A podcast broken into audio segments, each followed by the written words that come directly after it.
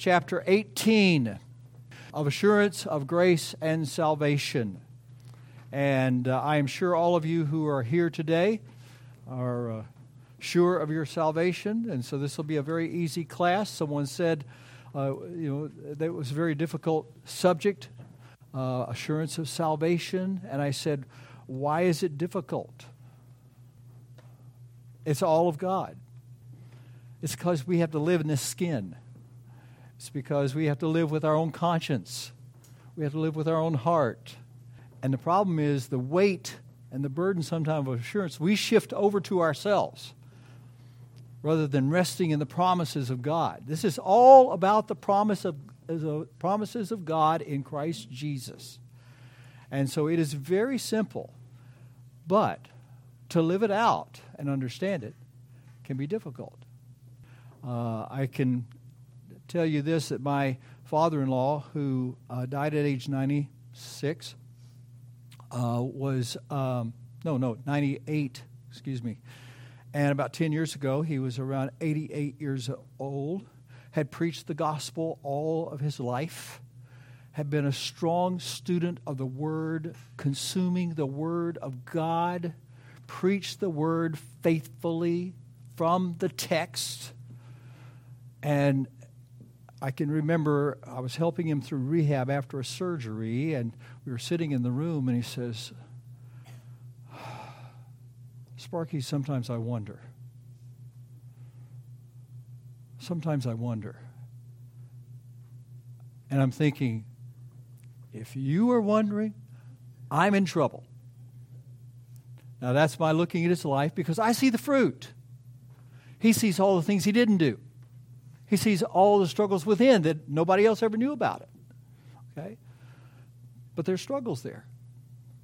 Now, I was pastor and ministering, teaching in a university as well, um, doing all kinds of things for 40 years of my life. And now I'm up here about to teach you about assurance. Have I always been 100% sure? Yes, of what God says, but within, there were struggles. There were times there were struggles. I've had struggles within the past year at times with things because I start to rest on myself rather than on God. Now, I'm taking my time and I shouldn't be doing that. So uh, let's pray and we'll get into this and we'll see if we can't ground ourselves how we should be grounded. Father, we thank you for your wonderful grace, mercy, love, and compassion to sinners we were without God and without hope in this world. But God so loved us that he sent his Son to die for us, to redeem us, to give us all that we need in him. And you will persevere and be faithful to the end with an everlasting love.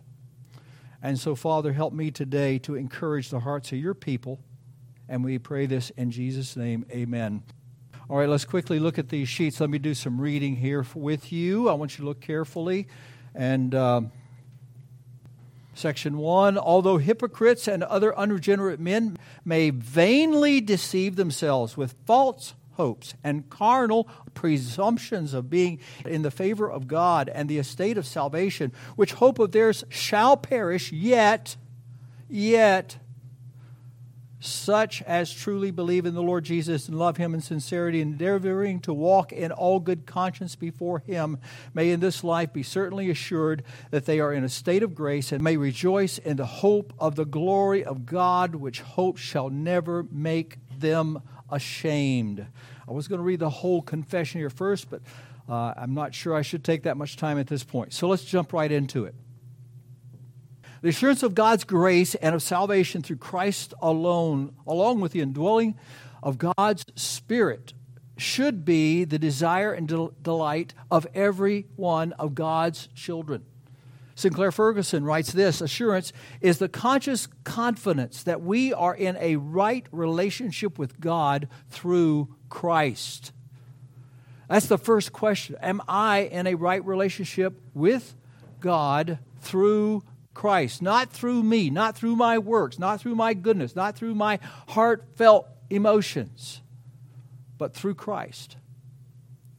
And as his children, we're blessed and encouraged often in our spirits when we, when we go and we sing about blessed assurance, Jesus is mine. Oh, what a foretaste of glory divine, heir of salvation, purchase of God, born of his spirit, lost in his love. This is my story. Is that your story? Is that your story? I know whom I have believed. I know not why God's God help me here. I know not God's why God's wondrous grace to me he hath made known. And I knew it before I came over, but now it's faking me out. Uh, but I know whom I have believed. See, I don't remember those words, but I do know this. I know whom I have believed and been persuaded that I am able, no, he is able to keep that which I've committed unto him against that day, or before the throne my surety stands. Not me, my surety is before the throne. Who is before the throne? Who is your surety? Jesus Christ. He is your surety. So, as those who are reformed in doctrine and discipline, uh, do not we benefit every week with a reminder of our need to repent of our sins. As we gather together, we read the law. Subsequently, we are given what? An assurance of pardon every single week from the Word of God. We receive that from the Scriptures, not from the elder. The Scriptures are what ground us in that. And so, uh, we receive the comfort every week as we come to God's house, as we hear the Word of God, as we confess our sins, as we hear the, the assurance of pardon. But the fact is, there are people who do profess to be a Christian, but inwardly uh, they struggle from time to time. The struggles may arise from a conscious awareness of sin, especially the indwelling of sin, false conceptions of God's character and of the gospel a lack of clarity on justification by faith alone, lack of confessing Christ, disobedience, backsliding, ignorance of satisfying evidences of grace. I'm, I just don't see all, all the evidence that I should, that I really want, that I must feel. Possessing a doubtful or negative disposition, a doubtful Debbie, you know. Some of us may be like that.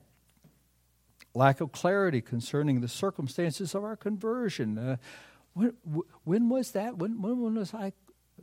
Is there something I can hold on to? Lack of acknowledging what God has done, and finally being attacked by Satan. So many things that can enter into our hearts that cause us to struggle with this. The Westminster Confession of Faith addresses this very practical matter of our assurance of faith, grace, and salvation. Joel Beeke writes this. Listen carefully. The Westminster Divines fleshed out the doctrine of assurance of salvation in chapter 18 of the Westminster Confession of Faith with precision to undeceive the false possessor of faith, professor of faith, to awaken the unsaved, to mature the young in grace, and to comfort the mature in faith. That's a great statement there. That it addresses all of us wherever we are and encourage us. I, for one, have appreciated what the confession does to give clarity and guidance for the searching of our souls on this matter.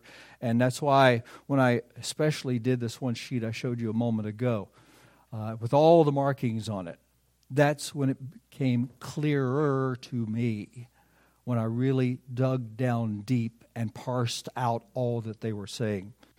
So, let's move forward here. And we're going to take this section a time.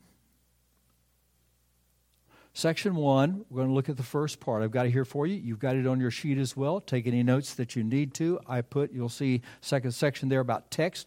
I've added the text in that you might want to jot down. I will not go through all the text, or else we would only get through a few pages here. But although hypocrites and other unregenerate men may vainly deceive themselves with false hopes and carnal presumptions of being in the favor of God and of salvation. And we're stopping there because then it's going to shift with the word yet, because it's going to come to us. So, the first burden here, this first paragraph, presents two possibilities that we have in relationship to assurance. There is a warning, this is what we're at now, the warning of false hope to be feared and avoided. And there's an affirmation of the true assurance that we can enjoy here.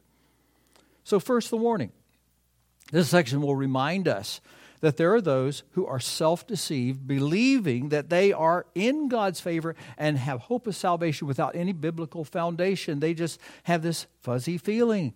But such people are tragically wrong. You'll notice the word hope appears here, and it will appear in the next section as well several times.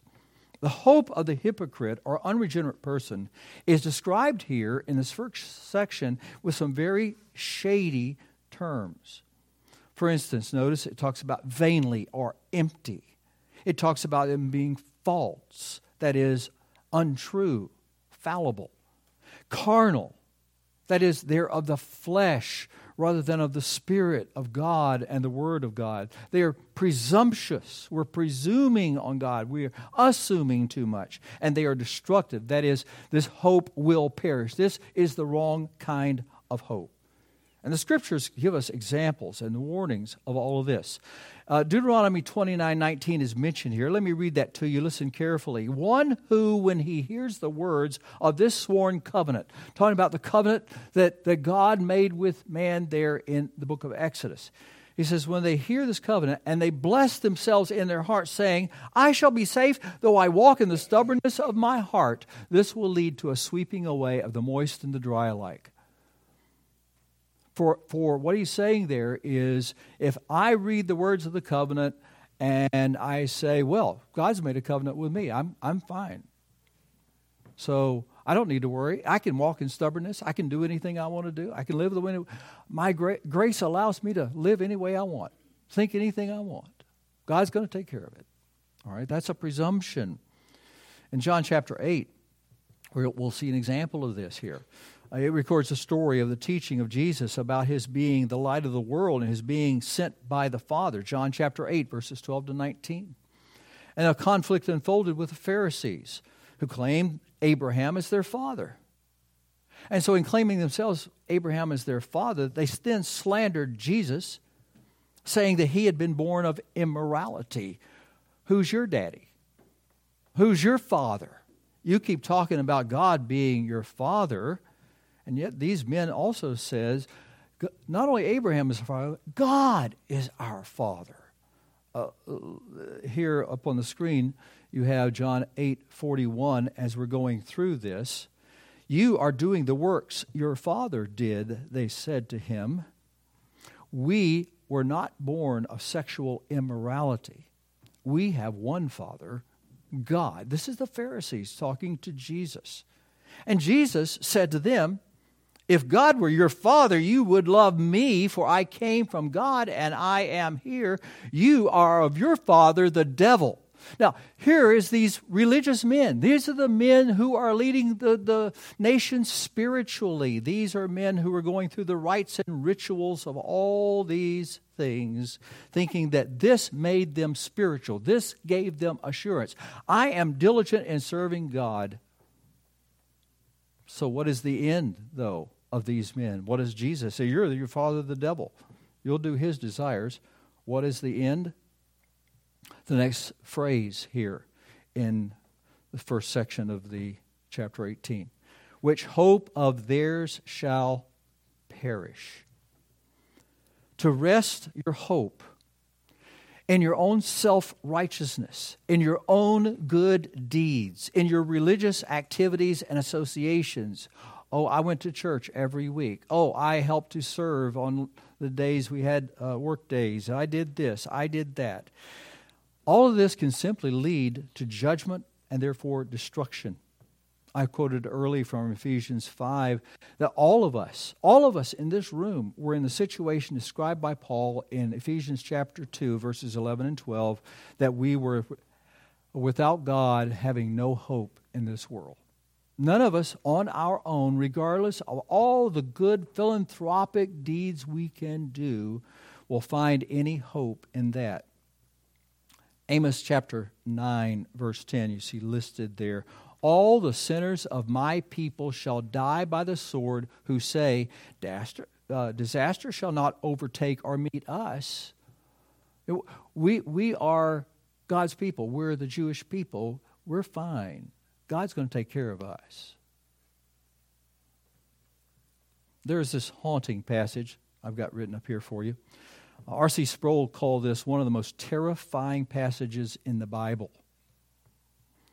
Not everyone, Jesus says, not everyone who says to me, Lord, Lord, the re- repetition of the word shows a sense of intimacy.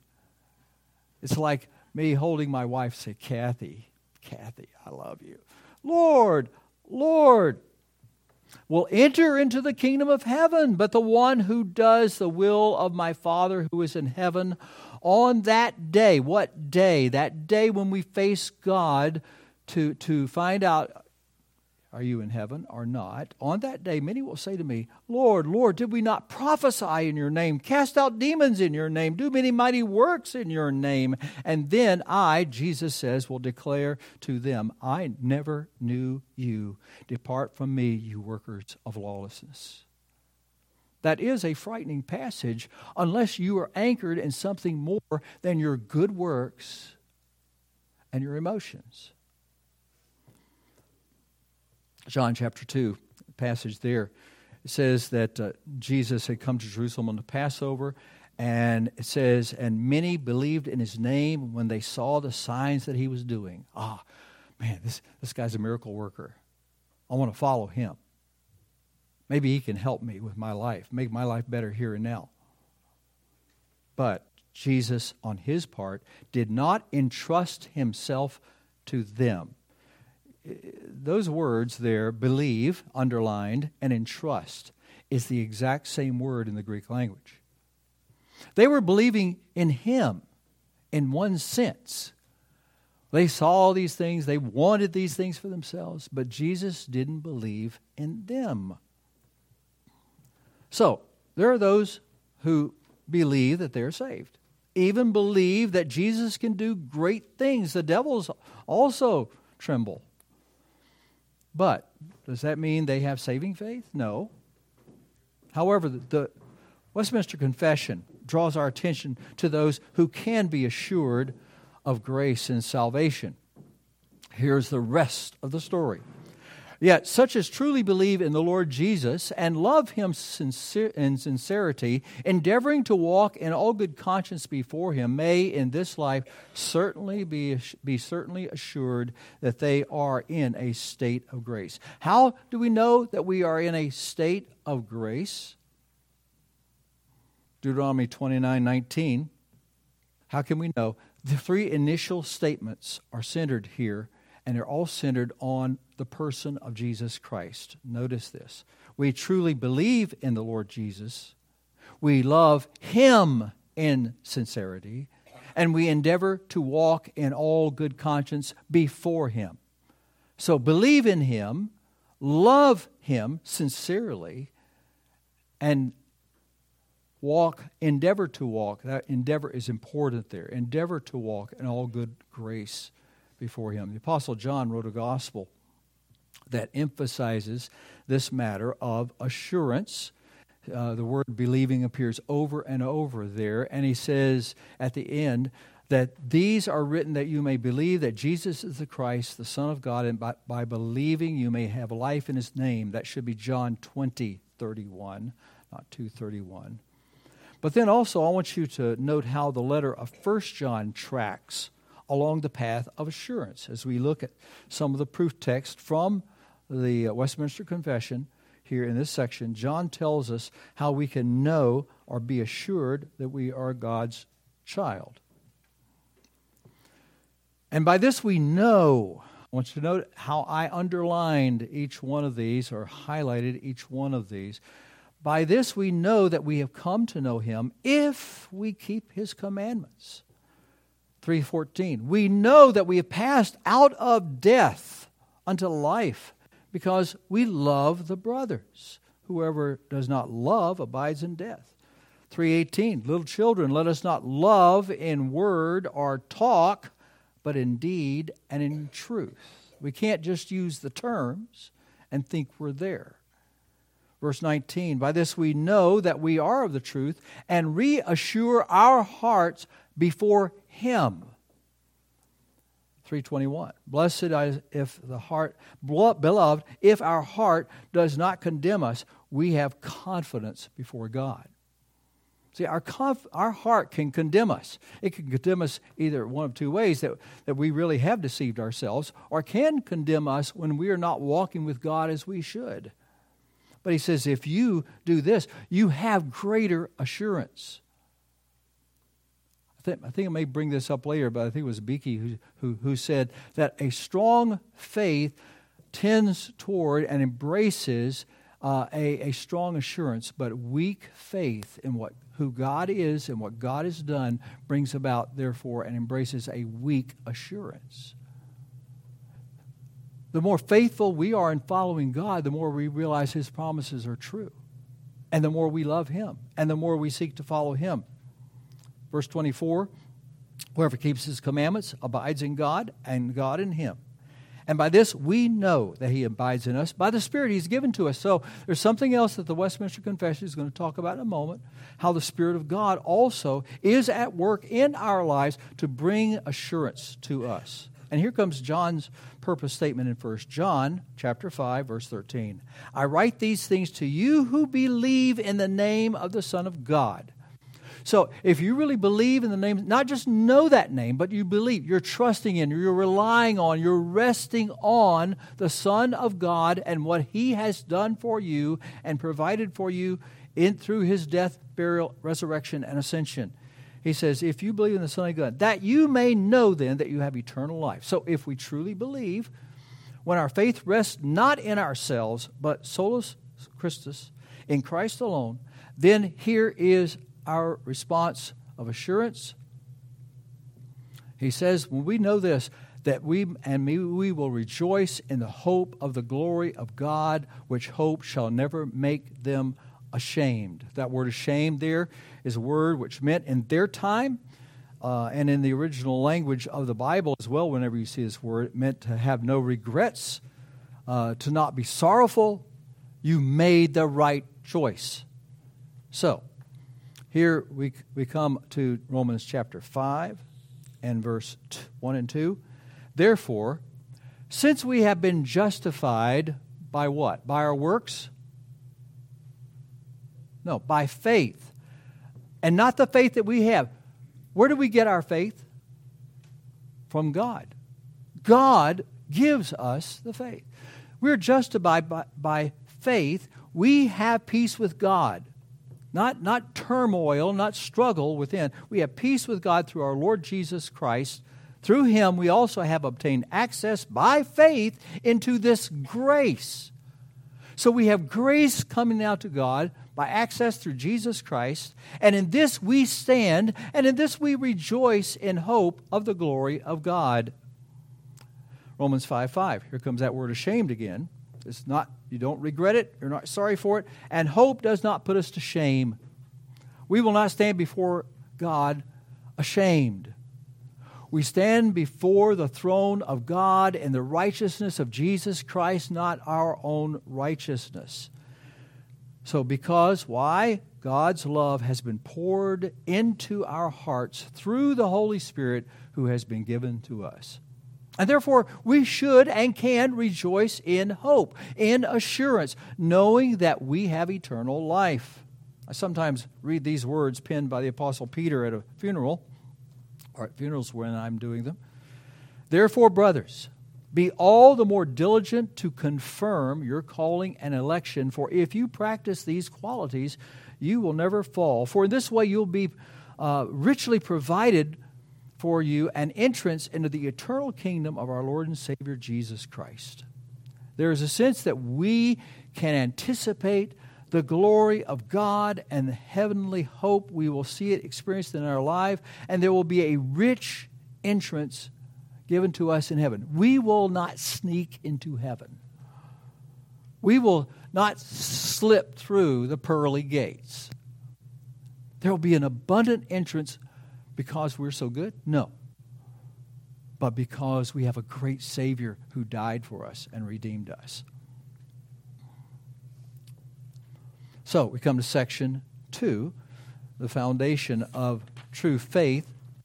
Let's read that. You've got that sheet before you. This certainly is not a bare conjectural and probable persuasion grounded upon a fallible hope, but an infallible assurance of faith founded upon the divine truth of the promises of salvation, the inward evidences of those graces unto which these promises are made, the testimony of the Spirit of adoption, witnessing with our spirits that we are the children of God, which Spirit is the earnest and of our inheritance, whereby we are sealed unto the day of redemption. John Frame, I think probably many would know that name, great theologian. John Frame points to three propositions in this section of the confession upon which our assurance of salvation is grounded. There's justification, the divine truth of the promises of our salvation. Uh, there is also sanctification, the inward evidence of those graces unto which these promises are made, and then adoption, the testimony, of the spirit of adoption, witnessing with our spirits that we're children of God. Let's look into this and see how these unfold. This certainty is not a bare conjectural or probable persuasion grounded upon a fallible hope. Um, is this Christian hope of ours that we have, is it true? Is it wishful thinking? Is it an infallible truth?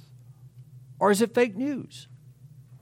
Um, I think that I've seen some headlines recently. I'm not into it, but the Washington Commanders.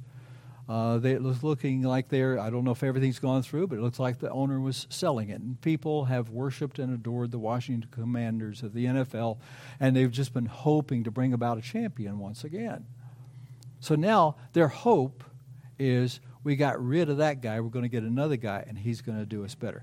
This is not the kind of hope we have. Well, I hope, you know, I'm going to, I'm going to change some things in my life this week. So I hope I can feel assured before God.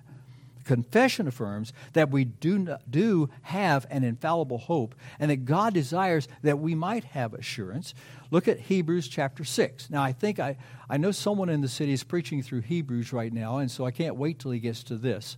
But in the book of Hebrews, chapter 6, verse 11, here's what we read And we desire each one of you to show the same earnestness, to have the full assurance of hope until the end.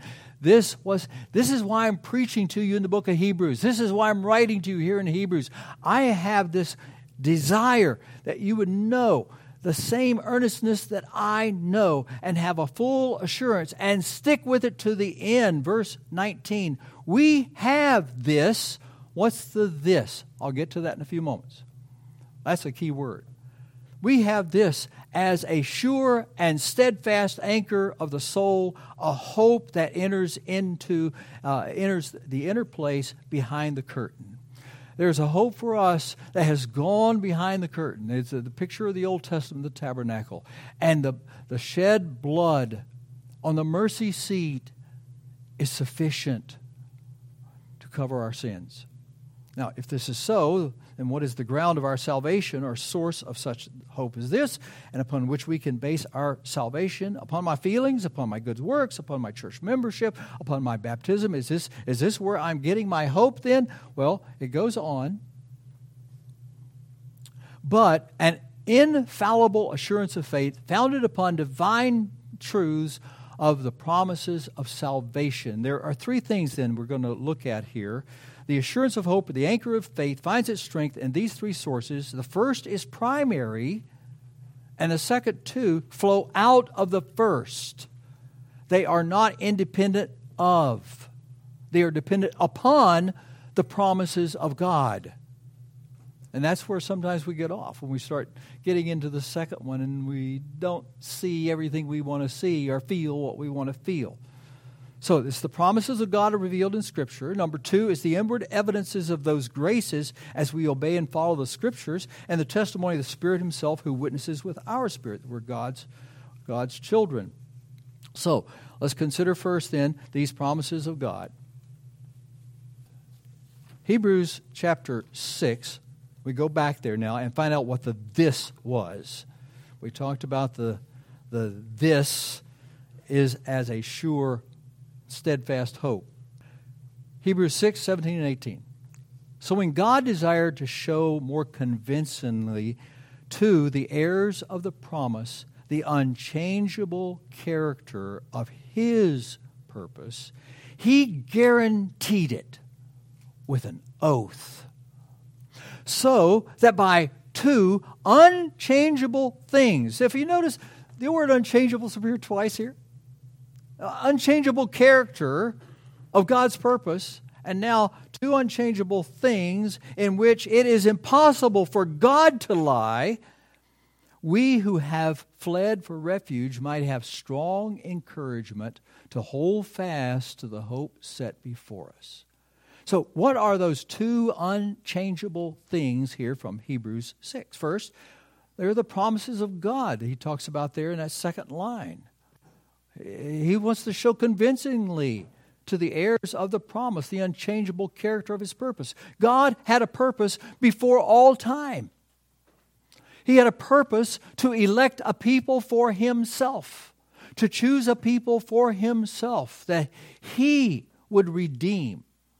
And the second thing is, God made an oath on it. You can read Bible back and forth time and time again. Where are you ever going to see God making an oath? Right here. And it's oath about the promises that he made. I will keep my promise. I always want to keep my promises. I always want to do right. But you know what? I failed. Time after time. I'll make okay, I'll get this done. Didn't get it done. I'll get this done. Didn't get it done. God, who does not lie, says you can have absolute assurance, not in yourself, but in me, because I will keep my promises to you. Thomas Brooks wrote this The promises of God are a Christian's Magna Carta, his chiefest evidences of heaven. It's infinitely better. Listen very carefully to these words. It's infinitely better to find our assurance of faith objectively outside of ourselves than to always seek to solely ground our assurance subjectively within ourselves. If I'm always looking inside for the answer to my salvation and the assurance of my salvation, I will waver. I've found that every time I go back to the promises of God, I find strength and assurance. So it's important that we ground ourselves, therefore, in the Word of God, in the works of God within us, and in the witness of God's Spirit who is within us. 2 Corinthians 1.20 so these promises, where are they grounded? How can I be sure of them? 2 Corinthians 1:20. For all the promises of God find their yes in him, that is in Jesus Christ. And our faith is grounded in that faithfulness of God in Christ. Quoting Edward Reynolds, 1642, Joel Beeke writes, the Christ centeredness of personal assurance is accented in God's promises, for Jesus Christ Himself is the sum, foundation, seal, treasury of all the promises of God. Everything we have is in Christ because everything is in Christ that we need for our salvation. There is nothing in me that is needed except for my sin, for God to forgive. Thomas Brooks expresses it this way. Think, think of uh, Airbnb, you know, when, when I'm reading this statement. but this was written centuries ago. Let thine eye and heart first, most, and last be fixed upon Christ. Then will assurance bed and board with thee. I like that statement. You, you want assurance to bed and board in your heart? You want it to live within? You want to be that Airbnb? It comes within you and, and it's living right there and you know it? Then what he says here let your heart and eye first, most, and last be fixed upon Christ and what he has done for you. Because there was nothing that you could do for yourself. Christ had to do it all. Uh, there are a few verses here. It says, For I tell you that Christ came, became a servant to the circumcised to show God's truthfulness in order to confirm the promises given to the patriarchs and in order that Gentiles might glorify God for his mercy. Hebrews 10 23. Let us hold fast the confession of our hope without wavering, for he who promised is what? Faithful. You know what? The, the psalmist, you see a lot of struggles in the Psalms, right? We can identify with the Psalms because so much emotional struggle. You know what the, the most repeated phrase, I think, in the, in the book of Psalms is? God's steadfast love and his faithfulness. Over a hundred times in the Psalms. God loves you with a steadfast love, and God is faithful. Doesn't say anything about us. We're the ones struggling. But God says, here is where your hope is. And so, Acts 2, all the promises of God are for you and for your children. So, all these promises that God has made, they're for each of us. And then Romans 4, I've always loved this, these verses. No unbelief made him, Abraham, waver concerning the promises of God. No unbelief made him waver. But he grew strong in his faith. He kept believing in God. He gave glory to God, fully convinced that what God God was able to do what he promised. Do you believe God's able to save you? Do you believe God did save you? then doesn't that settle it? All that's left is for us to walk with God, to trust in God, to live for God, to love Him, to love one another, as He said. So, our assurance of grace and foundation of assurance is evidenced in another way. In the inward evidence of those graces unto which these promises are made. The fruit of grace is found in the evident growth of a life that is resting in and nourished by the promises of God. Let me read that again and, and think about this. The fruit of grace is found in the evident growth of a life that is resting in and nourished by the promises of God. Now, where are the promises of God found? This is found in my heart as I kind of think about it. God, do we have a, a substantive place, a foundation where we can go to find the promises of God? Scripture. We have the Word of God. This is, this is God's Word to us. These are His promises to us. And when we rest in that, this is what God said, fine, that's it. This is what God said. And then we are nourished by that in our hearts. Jesus said this, though. Matthew 7:16 Beware of false prophets who come to you in sheep's clothing but inwardly they're ravenous wolves. You will recognize them by their fruits. So what about these fruits? This is where we are in this section. Jesus added in verse 17 so every healthy tree bears good fruit. So what about the fruit of my life? Paul wrote of the fruit of the spirit that is produced in our hearts and lives, growing and maturing in us as we keep in step with the Spirit. Ephesians 5:25. I love that phrase. We have to keep in step with the Spirit. We're walking in the Spirit. We're keeping in step with the Spirit. And so, 2 Peter chapter 1 verse 3 his divine power has granted to us all things that pertain unto life and godliness through the knowledge of him who called us. So, the more we know him who has called us to his own glory and excellence, by which we, he has granted to us his precious and very great promises. So that through them, through the promises of God, through the word of God, you may become partakers of the divine nature, having escaped from the corruption that is in the world through sinful desire. And for this very reason, because you have these promises, because you've, you've got God's word on it, make every effort to support or supplement your faith with virtue, and virtue with knowledge, and knowledge with self control, and self control with steadfastness, and steadfastness with godliness, and godliness with brotherly affection, and brotherly affection with love. For if these qualities are yours and are increasing, so that there's a growth in my life in God's grace because I know that I am His child they keep you from being ineffective or unfruitful in the knowledge of our Lord Jesus Christ. But whoever lacks these qualities is nearsighted, so that he is blind, having forgotten, having forgotten, not lost, that he was cleansed from his former sins. When we don't live in the promises of God and in the Word of God and come to hear the preaching of the Word of God and read the Word of God for ourselves, then we can forget. We begin to look inside and say, man, maybe I'm not a Christian. So, while we make every effort, the power to make that effort doesn't come from us either, but it comes from God. So, what graces do we find evidence in our lives, the lives of those who truly believe in God. Uh, a couple of them that uh, you don't see here, but we, we've already seen them in 1 John 2 3. By this we know that we have come to know him if we keep his commandments. We know that we pass from death to life because we love the brothers. But 2 Corinthians chapter 1, verse 12, um, and actually that's back over here, bottom of the page there.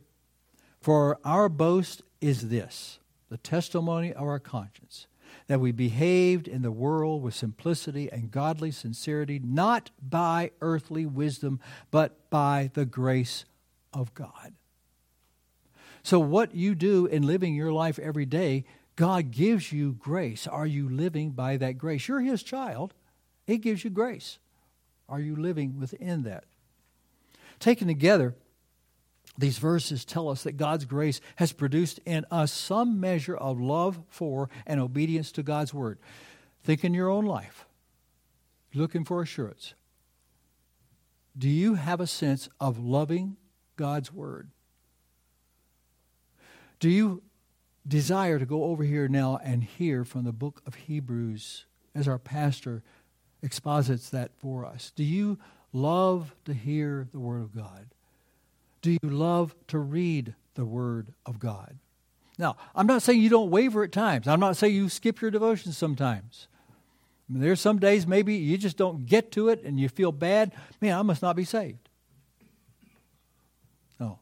Instead, we're looking here do we have some measure of love for and obedience to God's word? Are we are we desire, are we endeavoring to walk before him in the right way? Or do we love do we love the brethren? Do we love and serve the brethren? Do you do you look at someone and you see that there's struggles in their life? You go over and you try to encourage them. You pray with them. You do what you can to lift them up. If you've got a measure of that, this is part of the fruit of the Spirit. It's not that you're going to just I, I, wish I could just blossom every day and all of these things. But I want to grow every day. I'm maturing in these things. All this is done by God's Spirit, though. God's Spirit working in and witnessing to our spirits. And that brings us to this next statement here. the testimony, of the spirit of adoption in other words, we've been adopted into a family. The Spirit of God is the, is the one who comes in and brings that adoption about, witnessing with our spirits that we are the children of God. And so the testimony of the Spirit of God will always take us back first to Scripture to illumine our hearts to the truth of the promises of God. And the Spirit of God will also work within us to cultivate the fruit of faith in our daily lives. And so using these, he gives us assurance in our life. You're, you're a child of God. Here, you love the promises. You're clinging to the promises. Here's fruit that you're beginning to produce in your life. It's not full. You're, you're a tender plant. You're growing. In a few years, it's going to be bigger and better and its fruit. Romans 8, 15 and 16. For you did not receive the spirit of slavery to fall back into fear, but you have received the spirit of adoption as sons, by whom we cry, Abba, Father. The Spirit Himself bears witness with our spirit that we are the children of God. Now, this is not some inner voice. Uh, of a direct revelation. You won't hear a voice in your head. If you're hearing voices in your head, you need to see the pastor very soon. But, but it is the Spirit's working with us to confirm the evidence of the Spirit's and we're saying within ourselves, okay, I, I see God at work here. There are times I am surprised when I sense I've done something. I say, I didn't want to do that. I, I did that for some other reason. And it's God at work in you. Further, the Spirit of God, the Spirit of adoption, is granted to us and abides in us to assure us of two things. Where Spirit is the earnest of our inheritance, whereby we are sealed to the day of redemption. Ephesians 1 13 and 14 says this In him, you also, when you heard the word of truth, the gospel of your salvation, believed in him, were sealed with the promised Holy Spirit. This is God keeping another promise, who is the guarantee of our inheritance until we acquire possession of it to the praise of his glory. Do you see the progression of this? This is a beautiful progression here in these words. We heard the word of truth. We heard the gospel. We believe, we trusted in, we rested in what God has done for us in Christ Jesus. And at that moment, we were sealed with what had been promised by God already that is, the Holy Spirit coming within us to give us a guarantee.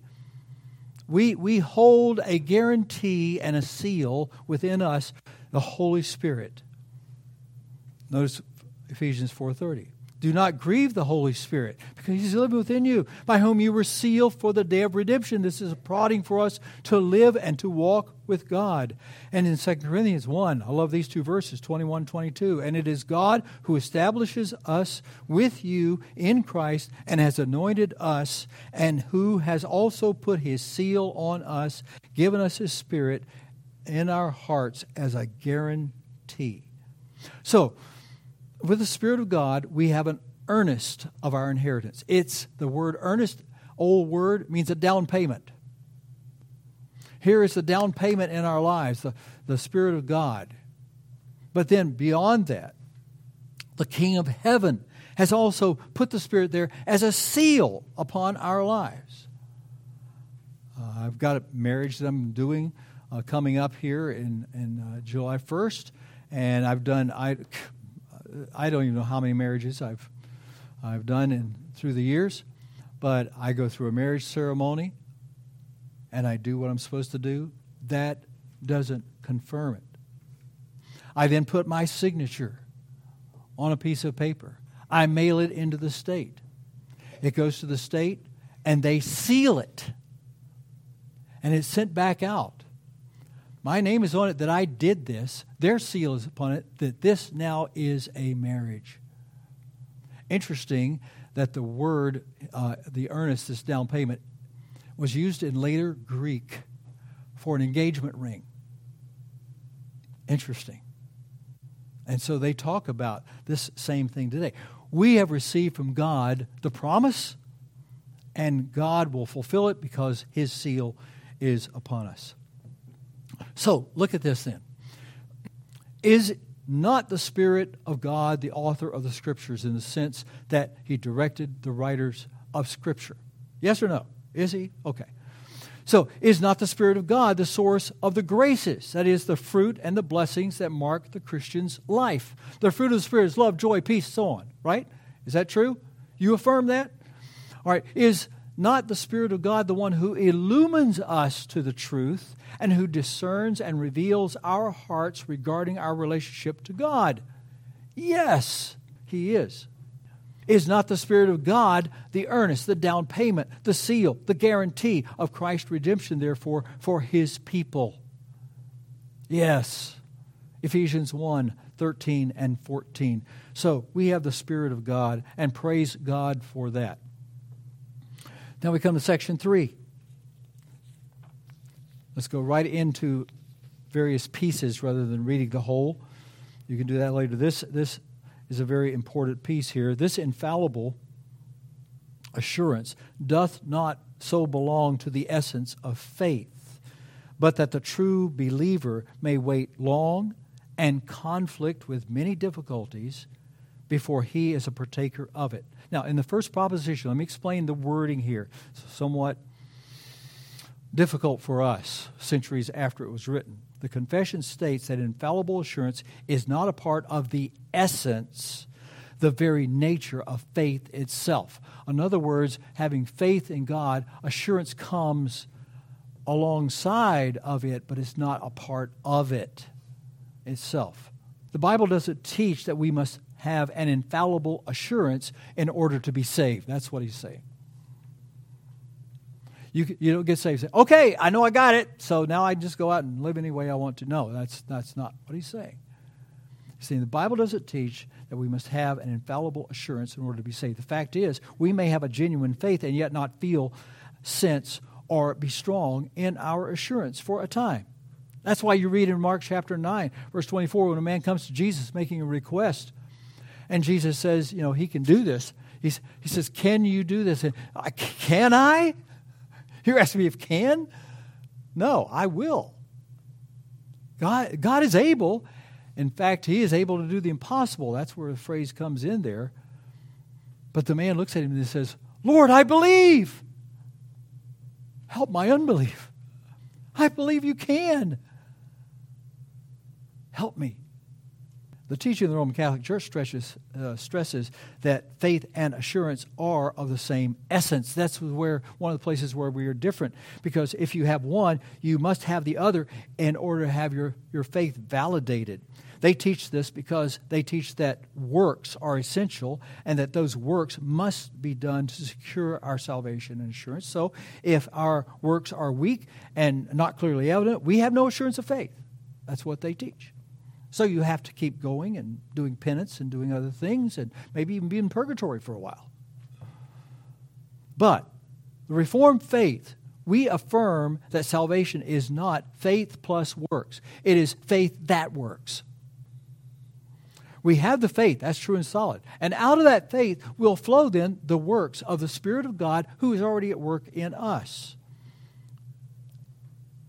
Faith is essential, and the essence of faith, then, is believing in or trusting, resting, relying on the finished work of Christ and the cross and his resurrection. G.I. Williamson explains assurance this way Assurance is a full a fruit of grace.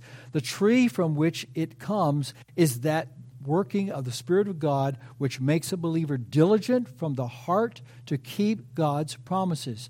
The root is grace, the tree is diligence, and the fruit is assurance.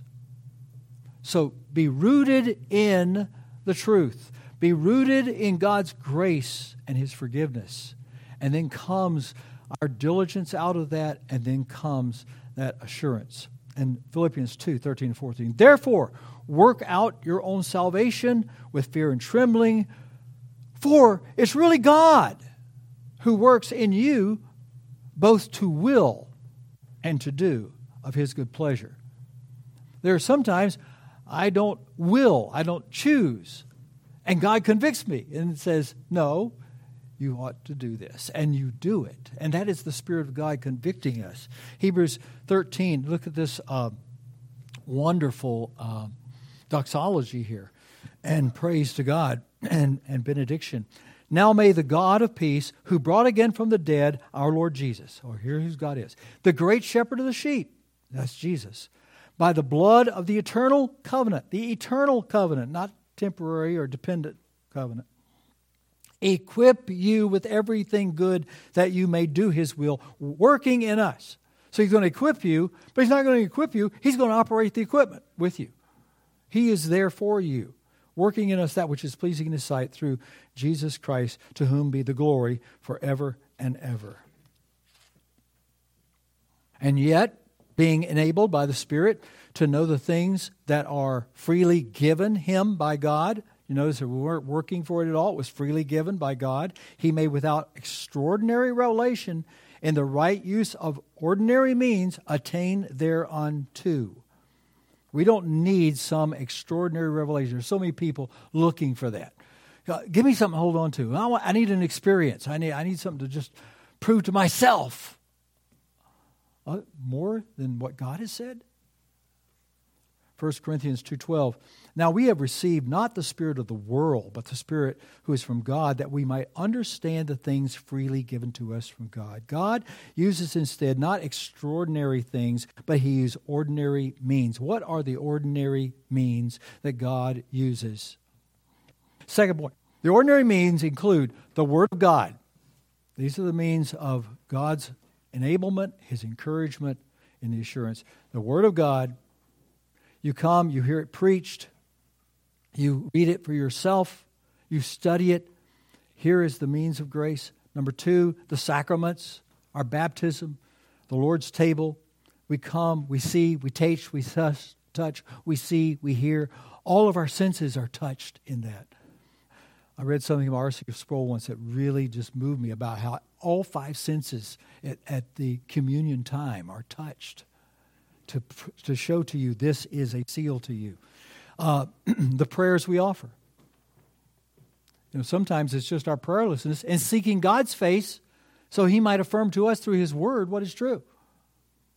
Because it's not the biggest struggle, maybe in most of our lives, and maybe I'm just speaking for myself, our prayer life.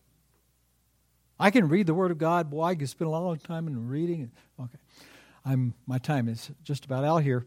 Uh, and then number four is the affliction we endure. God uses affliction as well as one of those means by which we learn to grow in His grace as God tests our faith to see the substance. I wish I could go to Deuteronomy 8 right now and show you that, but I must move on.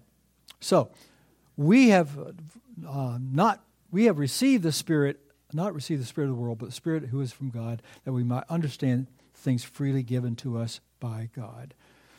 Let me move on down here. Please give me a couple more minutes. We'll try to finish this up. And therefore, it is the duty of everyone to give all diligence to make his calling and election sure. This comes right out of 2 Peter chapter 1 and verse 10. So we are not just to sit and let, let go and let God. We're not just to sit and soak.